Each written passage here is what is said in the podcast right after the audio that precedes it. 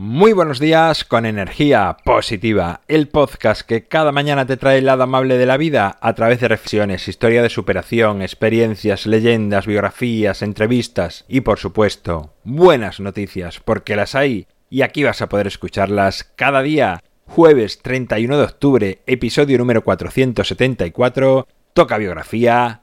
Hoy Gonzalo Guerrero, sintonía y comenzamos.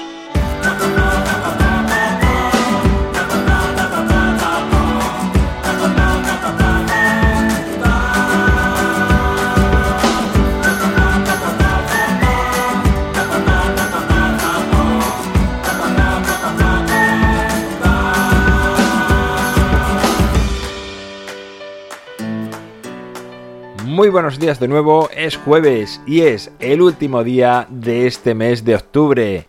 Hoy te traigo otra biografía, la de Gonzalo Guerrero, un hombre que quizás no es muy conocido, pero la verdad que a mí cuando me he enterado de su historia y he leído, me parece que es muy interesante traerla a este programa.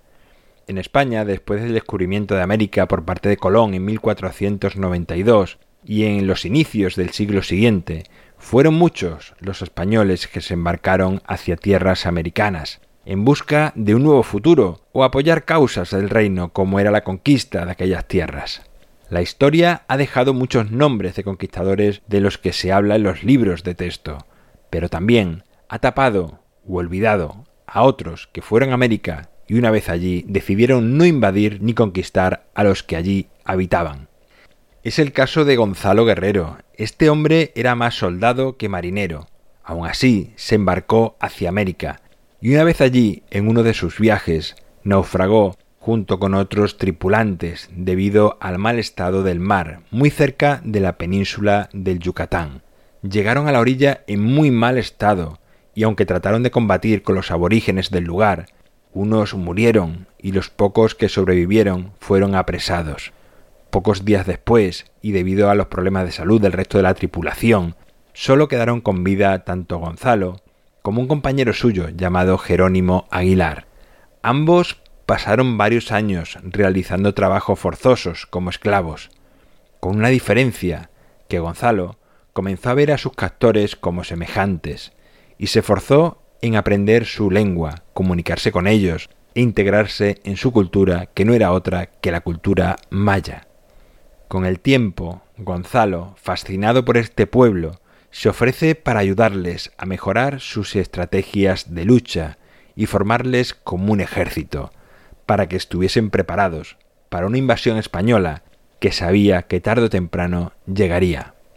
Gonzalo ganó tanto batallas como poder, y fue ascendido a Nacón, que era el máximo poder dentro del ejército, y se casó incluso con una princesa maya llamada Zacil Ha. Para los españoles era un traidor, para los mayas era el padre del mestizaje, ya que incluso tuvo tres hijos con su mujer. Hernán Cortés se enteró tanto de su presencia como de la de Jerónimo entre la tribu, y por medio de una carta se ofreció ayudarles a volver a España. Jerónimo aceptó y se marchó.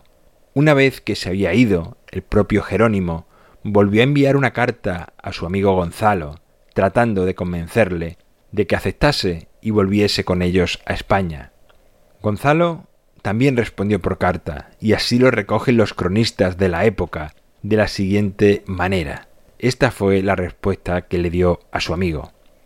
Hermano Aguilar, yo soy casado y tengo tres hijos. Tiénenme por cacique y capitán, cuando hay guerras, la cara la tengo labrada y horadadas las orejas. ¿Qué dirán de mí esos españoles si me ven ir de este modo? Idos vos con Dios, que ya veis que estos, mis hijitos bonitos, y dadme por vida vuestra de esas cuentas verdes que traéis, para darles, y diré que mis hermanos me las envían de mi tierra. De esta manera, Gonzalo rechazó volver a España, Gonzalo se había adaptado de tal manera a la cultura maya que se sentía uno más de ellos. Tenía claro que no les abandonaría y que ahora su lugar era aquel. El fin de la vida de Gonzalo Guerrero se produjo precisamente en un enfrentamiento con los españoles, al ser alcanzado por una flecha cuando contaba con 66 años de edad. Como he dicho al principio, en España la vida de Gonzalo Guerrero ha sido borrada, y no lo entiendo, aunque es verdad que puede pensarse que traicionó a su país, también puede verse como que él no fue a atacar a los españoles, solo enseñó a los mayas a defenderse, pues al conocerle desde dentro le habían cautivado y quería proteger su cultura, y además sabía las intenciones de los españoles. Quizás si esto se enseñase en los colegios, los niños aprenderían a valorar al diferente y a saber que a veces en la vida podemos cambiar de parecer. Me ha gustado saber que en varios lugares de América se le considere el padre del mestizaje y que incluso haya monumentos en su honor.